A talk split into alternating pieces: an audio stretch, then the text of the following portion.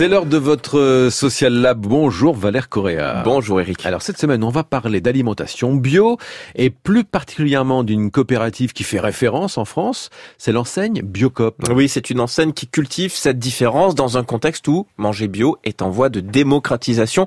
Alors je vais pas vous assommer de chiffres hein, à cette heure euh, matinale, mais pour résumer la situation, les Français font confiance à la bio, que ce soit pour leur santé ou l'environnement. Ils en veulent toujours plus et les distributeurs, évidemment, ont bien saisi l'enjeu. Seulement voilà, il y a bio et bio, mhm. celui sous plastique, importé de loin, qui ne connaît pas les saisons et qu'on trouve, vous savez, sur les étals des super et mhm. des hyper. Là, vous pouvez passer votre chemin. Et il y a le reste. Donc, du coup, on fait comment pour s'y retrouver?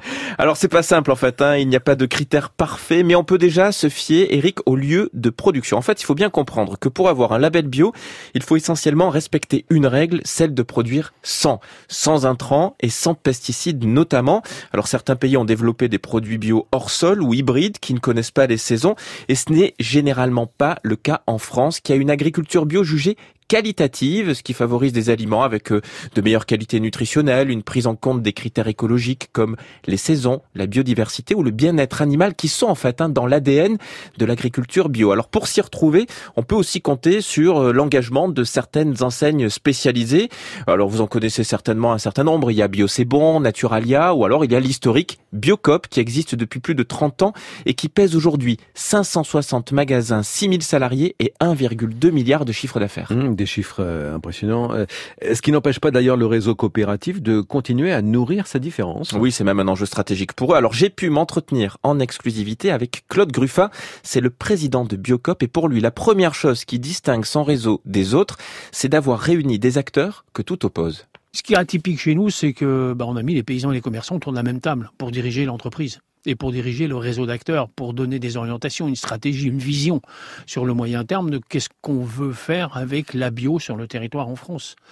Et c'est ce partage de vision qui fait que ça fonctionne euh, en termes d'association, puisque mettre des paysans et des commerçants autour de la même table, c'est mettre autour de la même table des intérêts divergents à court terme l'un achète à l'autre. Alors on connaît le débat aussi, euh, Valère, quand on veut manger bio, il y a toujours la barrière du prix. Ah bah oui, clairement, mais la situation ne serait pas figée pour Claude Gruffat. La volonté, c'est d'être une enseigne ouverte et faire en sorte que la bio soit accessible à tout le monde. C'est pour ça que dans le cahier des charges de Biocop, il y a une convention dite convention gestion qui euh, plafonne les marges par magasin de manière à ce que les prix ne s'envolent pas et qu'ils restent euh, cohérents par rapport à une démarche.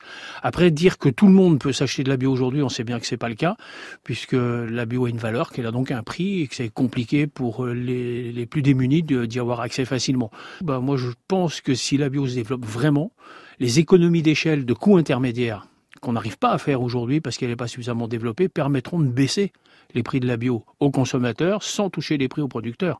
Et quand je dis baisser, je pense sérieusement, le jour où euh, on a 15-20% euh, dans notre alimentation euh, de bio aujourd'hui, je rappelle qu'on n'est qu'à 4% d'alimentaire en bio par rapport à l'ensemble de la consommation.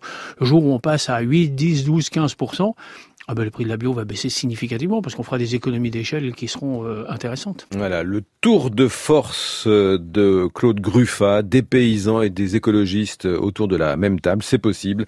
Et merci donc euh, Valère Correa. Je signale que la version longue de cette interview du président de Biocop est à lire sur l'infodurable.fr. Puis je rappelle que le Social Lab est en podcast sur franceinter.fr.